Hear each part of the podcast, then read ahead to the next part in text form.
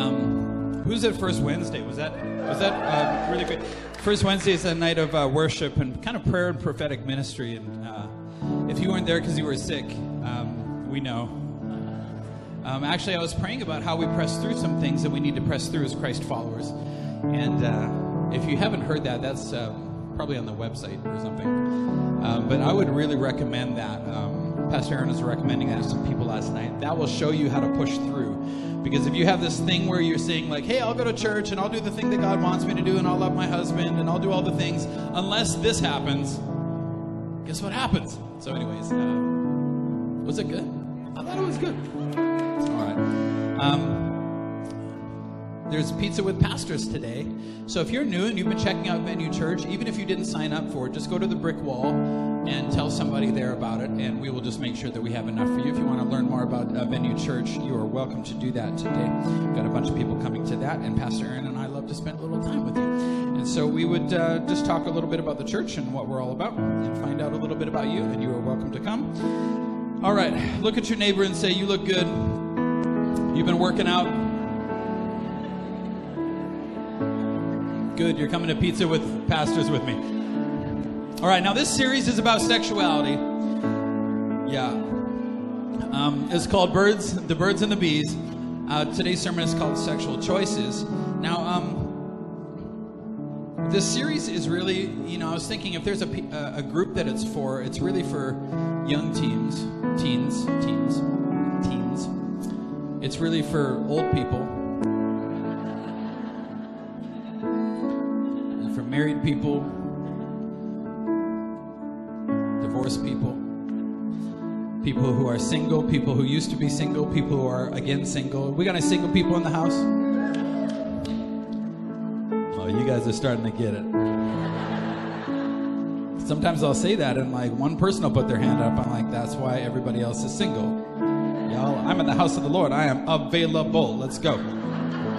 Um, so this series, here's the write-up that that this is going to be our approach to this series. Uh, it's a series about sexuality. There is much confusion, fear, and anger around this topic because it touches upon our purpose for existence, which is this connection with God and connection with people. You are here to do two things. Now, we would say at Venue that you can't connect with God and you cannot connect with people until you help somebody else connect with God and people. That is our purpose. But because sexuality touches on that word connection, it hits a lot of triggers inside of us. What if we're not thinking about sexuality the way that God thinks about it at all? As long as the Creator's voice on the subject is just another voice, I don't even know that it's possible to be happy. There are so many voices out there, and as long as God's voice to you is a suggestion of what might work, um, your life will never be happy uh, if, in fact, God designed you and, and created you. Um, let's stop cut, uh, studying the counterfeit, hoping we'll spot the authentic. So, um, you know, federal agents, I was thinking about this, Sean. Federal agents, when they teach uh, other federal agents, I guess, about how to spot counterfeit uh, currency, they don't start by studying counterfeit currency, they start by studying real currency.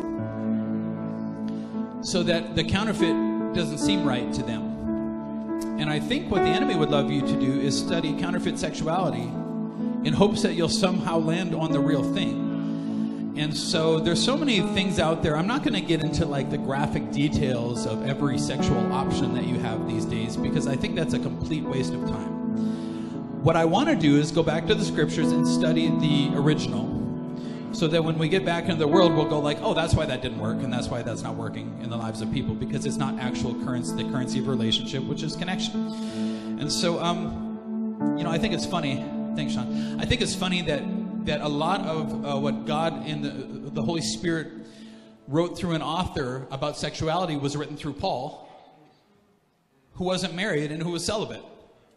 And Paul is telling everybody, like, hey, you don't have to have sex to be happy. Happiness belongs to the Lord. Now, it's not a message that you're going to hear out in the world today, but if happiness does belong to the Lord, then we actually have to explore what the Lord would have to say about that. Now, this is the series that is going to traumatize my daughters. I was thinking about this. You know, it's not really going to be my problem in 10 or 20 years, it's going to be their psychologist's problem. So I thought, you know, it'll be one of those things like, did your dad ever talk about sexuality? And they're going to be like, no, he didn't. He didn't preach anything about it. It wasn't weird. Um, my daughters and I, we had this conversation. It's kind of a cope conversation where I, I, we said something, and I'm like, "This now you're experiencing an emotion that what you have to do is you have to put it in a box and bury it deep in your soul and never talk about it again." so this is going to be one of those uh, sermons about that. Now, just so you know, because um, if you have children here, obviously I have uh, children here. You need to know that I'm not crude or crass about sex. I think sex is honorable. I think it's beautiful. I think the, the cruder we get about it, and uh, I think that we lose uh, the beauty of it and the magic of it. So you need to know that I'm not going to handle this in a way that um, that the enemy handles it, where everybody, you know, it's like locker room joking about stuff. I don't think you're animals. I think you are uh, you are a human made in the image and likeness of God. And I'm not going to treat you like an animal, and I'm just going to preach the word of God as it is. And um, I don't think that you're an animal. I don't think you have to do everything that comes into your mind. I don't think that you, I, can, I think you could flee temptation. I don't think you have to act on every urge that you have. I, I don't think that that's going to make you happy either. And so I think the enemy made sex unholy and dirty and gave you a lot of options, whereas God is like, well, it didn't make you happy, so let's look at, at what actually could, you know. Now, God talks a lot about sex in the Bible, but the enemy has far more disciples in the world because the church really stopped talking about it. So, and, and, Look, I'm a persuasive guy. Now, we don't maybe think, I know that every, everything you hear right now is you're very smart. Like, you're so smart. Dustin, you are so smart while somebody is trying to t- sell you something. And then don't you think that you need one of these or six of these, right? And so we're told that we're smart. We're so smart because we have all this access to information. But I don't know that many access to information and all the data and all the. I don't know that it's data. I think it's people's opinions and I think it's people's experiences and I think it's all these things that we get sucked into because they tell us first that we're very smart. And so if I didn't have my dad, y'all know Pastor Richard. If I didn't have my dad, I would be. I would be like an incredible manipulator. Like by the time I was two, I would run your house. You think that your kids have the devil inside of them. I mean, I would. But I'm telling you, God made me persuasive. Now, here's the thing I know that if I talk to Barbara about something, even if it's something that that I don't think is right for her, I know that just because of the gift of persuasion that God gave me, that hopefully I'm using for good. Yeah. teach you up there. Right. Says my, I'm not going to make eye contact with my dad because he put the fear of God in me. Like, boy, you better use this. Okay, so, but I know that if I talk to Barbara, the first time I talk to her about an idea, a new idea that she would disagree with, I'll bet you I could get her 20% closer to, to a point of view. Here's what I would say any point of view. Because I'm really persuasive. And the next time, I'll get her another 10%, and the next time, we'll just keep adding to it. And pretty soon, you know what's going to happen? She's going to start thinking, that sounds pretty good. Even though I started with this crazy idea that I'm like, it, it's, it's a terrible idea for Barbara, but I'm going to see if I can talk her into it. Right? And so sooner or later, she's going to start thinking, that actually sounds pretty good. And then she's going to start thinking, this was her idea. Right? So, how many of you do you think the devil has seen? Like 10 million? Oh, I know that I know your mom said you were special. But you think the way a lot of people think. Not everybody, you, you are your own person, but the personality, they're broken down into like these types of people think like this. Now, how do you think? Do you think the devil's got you figured out? You think the devil knows how to sell you something that's not good for you? Well, um, the enemy has many disciples, and so what we need to do is take all those other voices. Just do do me a favor, even if you're not a Christ follower, you're just exploring faith. Just put everything else in a box right now, and let's look at what G- what God has to say about sexuality. So, um, you know what doesn't sell? Because sex sells, I get it. You know what doesn't sell? The best sex. The best sex doesn't sell because nobody's going to make a movie about mom and dad having great sex for decades because it's the most horrifying thought in existence. Not me preaching to my girls. Me preaching, that's why my mom is sitting over there, so I can't see her. A hundred percent, she said, I'm not gonna sit there because I know it's gonna freak you out. I know my parents have had sex at least twice because there's two of us, and I wish they'd have stopped at me. Because it's disgusting. It's like the best sex is like I woke up, I had devotions, I went to work, I put a roof over my family's head, I helped my neighbor load a fridge in. I went to a small group. We went home and had great sex, and everybody's just like, oh. You're not going to make a movie out of that. Please don't make a movie about my parents' life. But our kids are inundated with all this crazy sexuality and these menus getting passed around now that will never sustain their soul. The devil has taken a bunch of like rats and put chocolate sauce on them and put it on the menu, and that's what kids are eating now. Because that's what they think is like. Well, let's look at the actual menu that has, you know, I don't know what you eat, but like, I like a good steak. I'm like, not rats. I eat, I want the menu that God has for me. I want to take it. I want to do it like a blueprint swap today and be like, okay, this isn't going anywhere. It's building a, a dumpster fire. Let's build something for our kids that is actually actually accurate, if we could. Um, now, you know, now you can teach your kids about sex, or you can let somebody else do it. I had somebody in my small group say, "Well, if you won't have a talk with your girls, somebody will." I'm like, ugh. So I made Pastor Aaron do it. the, but so here's the thing, though: if you won't, somebody will.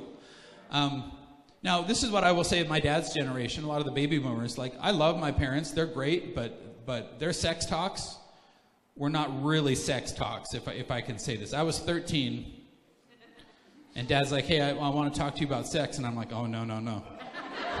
it's, it's happening. And so I still remember, it's burned into my mind. I thought this is going to be the worst 10 minute conversation of my life. And so we're driving in because we lived in a small town. We're coming off the highway. So he signals, he gets on the on ramp, and on the on ramp it starts. And this is the entirety of dad's sex talk. He goes, Corey, sex outside of marriage is bad. Don't do it.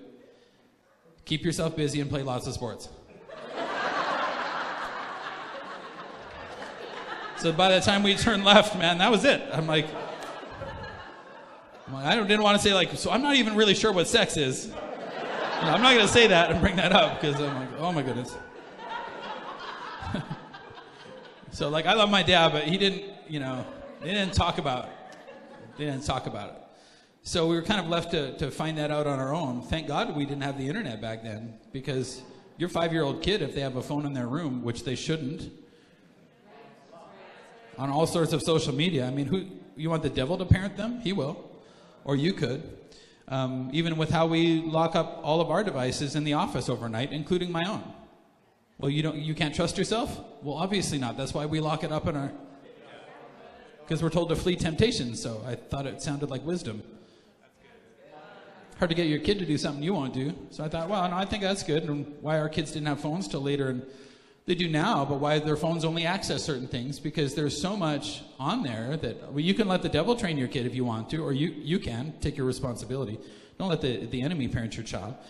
So now listen, here's what I, else I would say. Nobody here is perfect in the area of sexuality. We have all sinned and fallen short. Even children are exposed to things wherever they're exposed to things. We have all sinned. So what we're not saying is like we have a handle on it personally because we're amazing.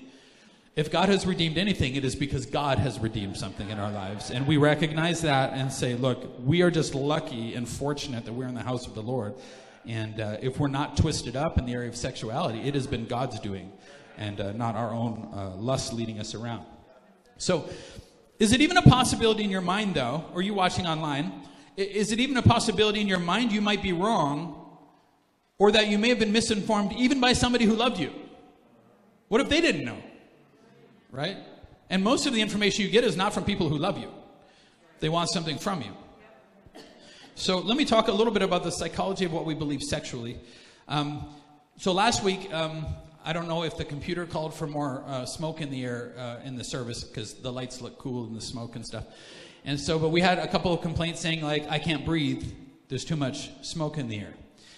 So let's talk about what we believe about smoke in church. Here's what I want to say. You want your teenager to change, but would you let me change your mind about something with facts, or do you care about facts? Because maybe the reason that you're having trouble getting through to that person who's messed up sexually is because you won't sow seed in changing your mind about something. So let's talk about this. Um, first of all, I brought a jug of this up here. First of all, um, so this is what we use now.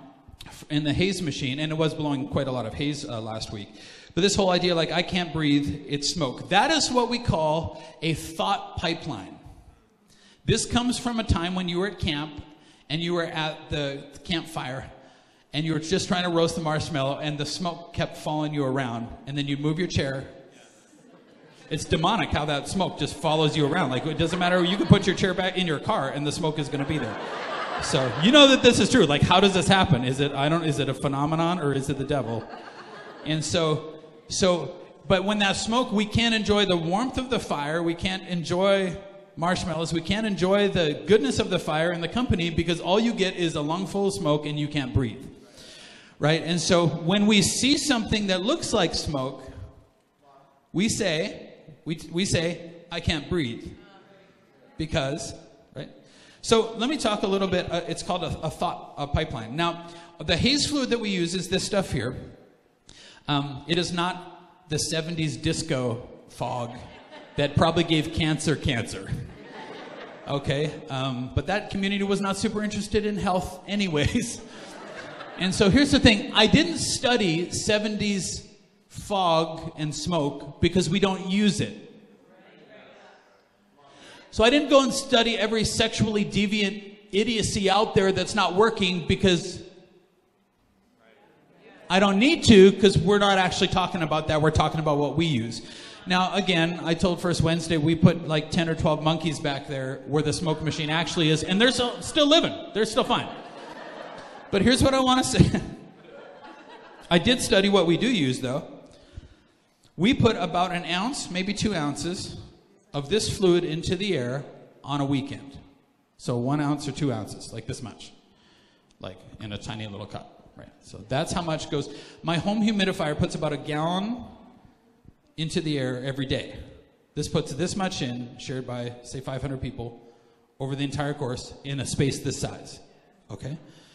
So let me tell you about a conversation I had in, in next door where we used to rent with the, the, the owner of the property who is a lawyer. Now, has anybody had a conversation with a lawyer?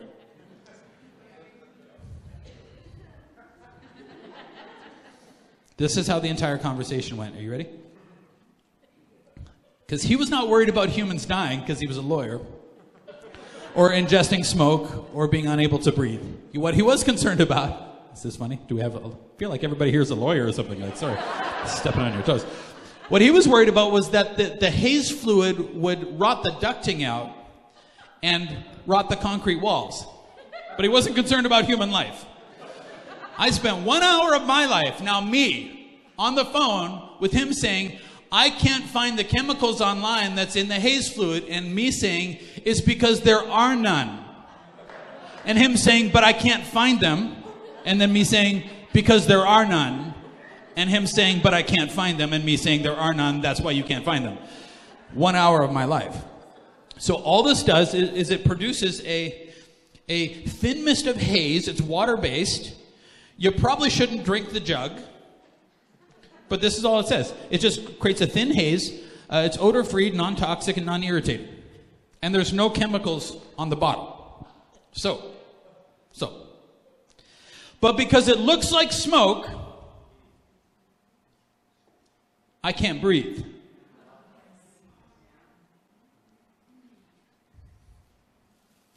It reminds me of something that used to choke the life out of me, so this must too. Now, facts are facts, but I know some of you, you're still going to say that you can't breathe the next time the haze machine comes on because it's not smoke. It's just turning water into particles that the lights pick up. That's really what it's doing. I know some of you, you'd rather be right than be happy. The world out there would rather be right than happy sexually. Because to be like, oh, it doesn't affect my breathing? No, your brain is affecting your breathing. That's funny. I know, because last night, you know what I said? I'm like, oh my goodness, I can taste that smoke. And then I walk back there and I'm like, oh my goodness, it's affecting my breathing. Then I'm like, I'm literally preaching about this tomorrow. And it's not because it can't, because that's not what it is. Listen, it's called a thought pipeline. If God doesn't create your thought pipeline for sexuality, the devil would love to. The devil's the one following people around, putting smoke in their faces and choking, choking them. And then when God tries to bring the truth to bear in the situation, the devil's like, oh, no, no, no, that's what's restricting you, and that's what's keeping you from happiness, and that's what. Um, I think we need to. Oh, there's a lot I could say. Let's let's. I'm going to go straight to some scripture. Don't try to get God's results trying to play the devil's game. And I just made all my notes go away. That's never good. Yeah, I just feel like I need to skip some stuff and get to this part here. Um, oh my goodness. Did I hurt your feelings about the haze machine? Okay. it's going to get worse. Um, 1 Corinthians, Paul, God chooses the Holy Spirit to speak through a celibate man about sexuality. He says, There's more to sex than mere skin on skin. Everything you hear right now is just physical, doesn't mean anything. It's not just physical. Sex is as much spiritual mystery as physical fact. Physical fact. Physical fact. Some sexuality works, some doesn't. Physical fact.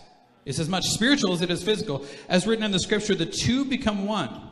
Now, next week I might talk about the fracturing that happens in sexual promiscuity. There is healing for you in the house. But the two become one because people are walking around having been one all over the place, and that is why they cannot connect with their current spouse because there are pieces of them everywhere that they've gone. And so God is going to do something in your life that's going to be incredible. You know, it says, he says, since we want to become spiritually one with the Master, connected with the Master, we must not pursue the kind of sex that avoids commitment and intimacy, leaving us more lonely than ever, which you will find with sexually promiscuous people. The kind of sex that can never become one. He's like, it is a, a method, is a tool for becoming one in this beautiful thing. But he's saying it cannot be done any other way but this way. Impossible. There is a sense, he says, in which sexual sins are different from all others. In sexual sin, we violate the sacredness, catch this, of our own bodies. We violate the sacredness of our own bodies. These bodies that were made for God given and God modeled love for becoming one with another. Um, or did. This is not the latest copy of my notes. Oh, that's a problem. That's why I'm confused. Oh, sure. Well. yeah, this didn't load in the last version of my notes. Oh well, whatever. I know it. Um, so now, can, can I just go into this part here? All of this talk in today's world that we have evolved sexually and grandpa was an idiot, then we push grandpa and his morally simple ideas down the stairs and say, You didn't understand the world like we understand it. All of this talk that we are sexually uh, evolving is a load of garbage. Because everything that has been tried now has been tried before many, many times in society. Every sexually immoral society falls. You think Rome didn't try everything that's been tried? in today's world. And we're like, but we're evolving. We know more than. No, we're just acting like a bunch of animals, is what is happening. So, Paul is writing this to the Corinthian church. The Corinthian church, um, Strabo, the Greek uh, historian, um, said that there was a thousand temple prostitutes uh, to the uh, uh temple of Aphrodite, I think it was, in in Corinth. So Paul is talking to a sexually corrupt culture that a church has birthed in. He's like, guys, you cannot be happy. Look at them. Sex and religion. It's still sex and religion. You know why? You know how I know something is a religion in people's thoughts? Because it dare not be evaluated. This is who I am. You dare not evaluate. This is my identity. This is who I am. Right? Watch this. Now, we as Christ followers say God dare not be evaluated. Worship is not evaluated. It is given. It is obedience is given. It is not evaluated. But there are other things that want your attention and want your worship, plans of the enemy and different spiritual strongholds that want you to not evaluate, act like an animal, get sucked into a religion that is serving a false God that will never meet your needs and will never save you. So, um, oh, there's so much I can get in here, but my notes, I, I got to fix this. Um, now, Every civilization that swings back uh, into sexual immorality must swing back into morality because nothing else actually works and gives you the results and the fruit on the tree. Now, um, I just need to kind of freewheel this here. Um, so this is the problem now is that people are identifying sexually. What if God didn't mean for you to identify sexually at all? Like, what if that wasn't even supposed to be a part of your identity? This is how we hear it. This is the great lie of the day that I was made this way. This is who I am. I was born like this. Right? So, what we need to do is we need to separate our identity from our choices. Right? Because what we're saying is, this is my identity. I didn't have a choice. And then people come to pastors and, and they say, Well, tell me God made me this way. I'm like, God made you a baby. God didn't make sexy babies. He didn't make babies having sex. They were choices. People made choices for you and warped you. You made choices and warped. Sin separates, sin corrupts the soul. Sin brings diseases, mental, emotional. Sin breaks heartache. And we never get angry at sin or the devil, then we get angry at God or somebody who's happy. Here's what I want to say. Pastor, tell me that my choice, you know, tell me, tell me this is my identity. Tell me God made me this way and tell me I'm happy. Why, Are you? Because happy people don't need to be told that they're happy. And if you're happy, you don't care what I think at all. If you were happy out there, living any other way that you could, why did you come to church? Why do you get yelled at every week? If it worked out there, you'd still be out there. If there was salvation and healing and wholeness, you'd be out there. After your children now, I mean, you talk about hundreds and then thousands and thousands of sexual choices to look at, to read, to listen to, to watch. Thousands upon thousands upon thousands of choices that built a pipeline that got you here. What if God wants to wreck the whole pipeline today? And say like let's talk about the real thing here because that didn't is not going to make you happy because it cannot make you one it cannot connect you. It will separate you from god and it will separate you from people and you don't want that. Now here's what it says and here's what we need to get into. It says sexual sin another translation says it like this is a sin against your own body. It's different than every other sin out there because this sin is a sin against yourself. Watch this watch this watch this you cannot, ready? Therefore, love yourself and commit sexual immorality. You can't love yourself and commit sexual immorality. Because sexual sin is a sin against yourself, meaning you start to hate yourself. You do not love yourself. It's self-love and it's a, no, no, no, no. No, it's hatred of self. It will, it, and people who hate themselves hate everybody else. And people who use the word hate a lot are actually the ones with hate inside because that's what they're thinking about all the time. And that's why when, when a Christ follower who's literally happy and fulfilled sexually says, I question your sexual practices over here, they're like, You can't tell me that. You must be full of hate. This is who I am. Well, it's just like playing the, the Joker all the time and be like, You're not allowed to question my choices. Well, you're not happy. Yeah, this is your fault. It's insanity. If you're not happy, it's my fault because I said like, but George, you got to have four four tires on a car. Three's not going to work. My car broke down. It's your fault. You didn't believe in me. Like it's not logical in any fashion. It's not making sense, and it's not results based. All the devil is doing is just blowing a bunch of smoke in your face. That's actual smoke that you're choking on. You can't see where you're going. You have to separate. Guilt is a gift, by the way. Because when sin enters your life, you look at that thing on.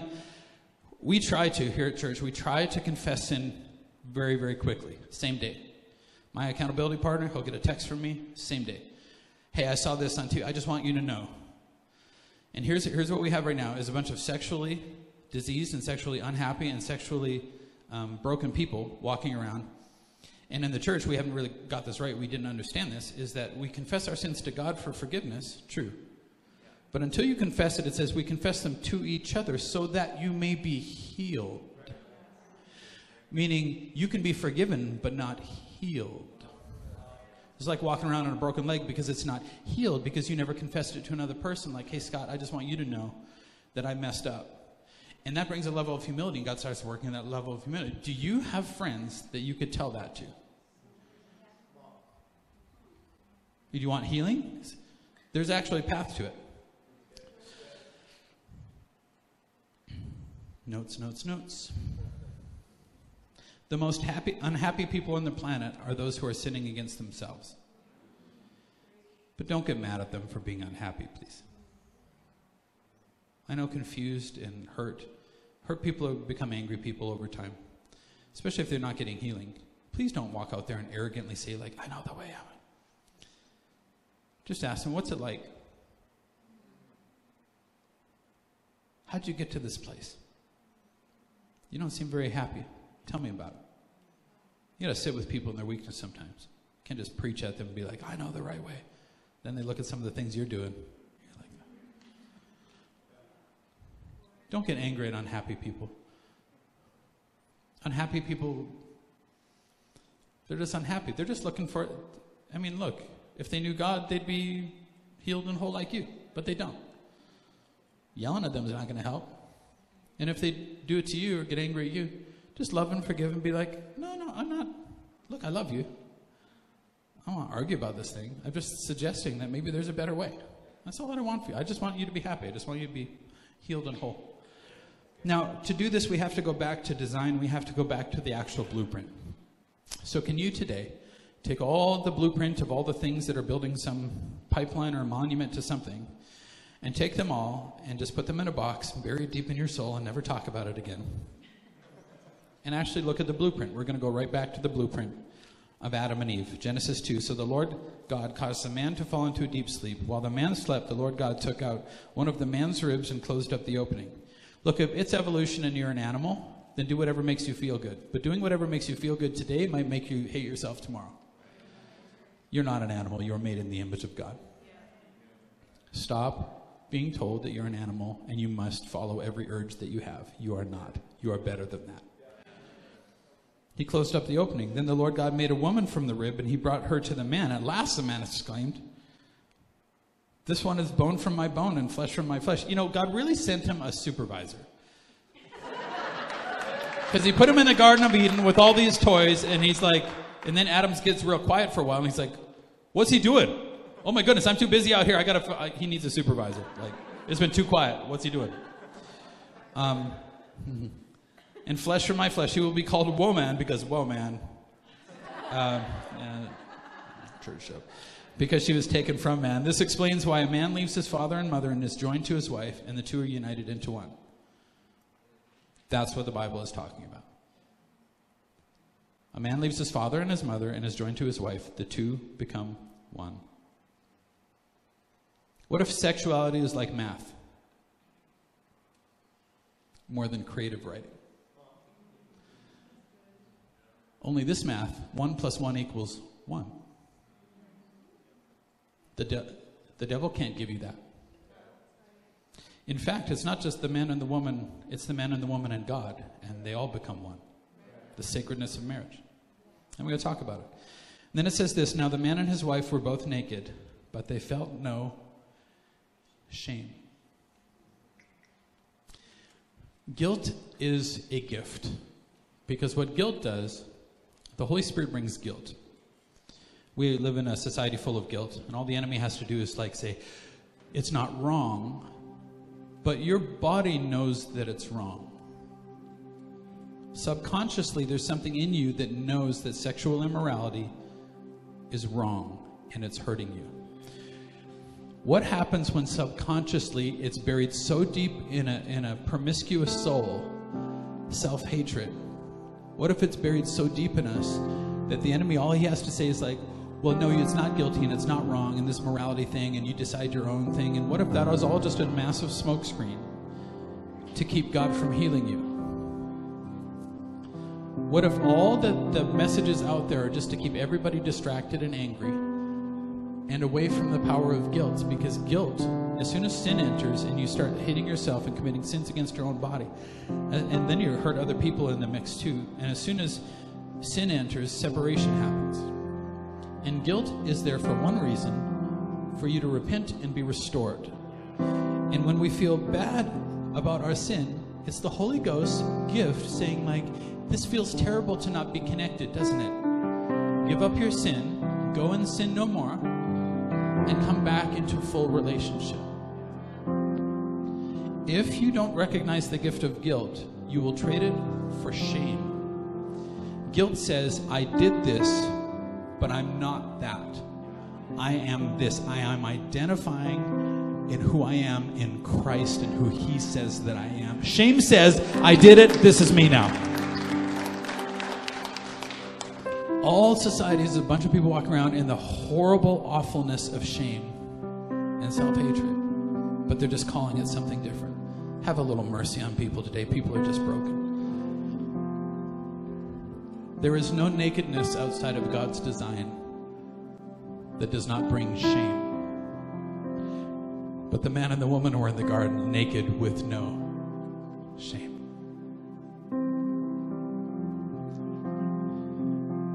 But, Pastor, I've uh, cheated on my spouse. Can I be redeemed? Yes. God can heal anything. But this is still what we're going to talk about.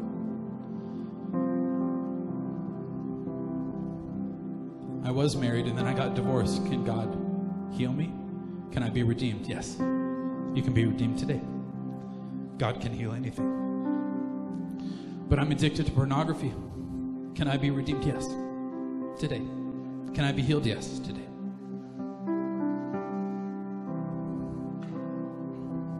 I've done things. Can I be redeemed? Yes. Things were done to me. Can I be redeemed? Yes. God is greater than anything that's been done to you and anything that you've done. Can I be redeemed? Yes. Jesus says, his, one of the names of Jesus is Jehovah Rapha, which means the Lord our healer. Now, the only people that God can't heal are people who won't say that they're sick. Those are the only ones that won't come to Him for healing because the enemy just keeps saying, You're not sick, you're not sick, you're not sick. We've all sinned and fallen short of the glory of God. We've all, we're all sick.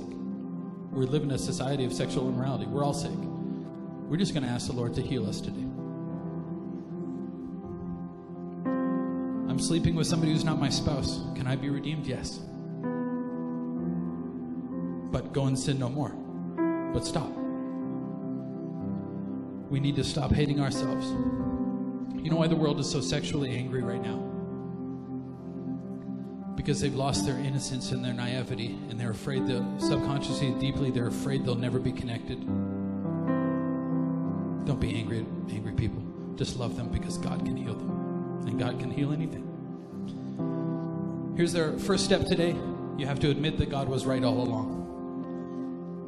It has to be His voice or no voice. Jesus, Lord of all or not at all. He can't be another voice. We have to admit God was right all along. Listen, everything else in the world is an opposing voice, and two opposing ideas can't both equally be true. It's not logical. The second step stop being afraid of the world, what the world thinks around you. If they were right, they'd be happy. So I just have a lot of compassion for the world around me when they get angry at me for not telling them what they believe is right. I'm like, I don't know, but I don't know that you're happy. The third step is hope again. Hope again. The enemy in your life is surrounded by God.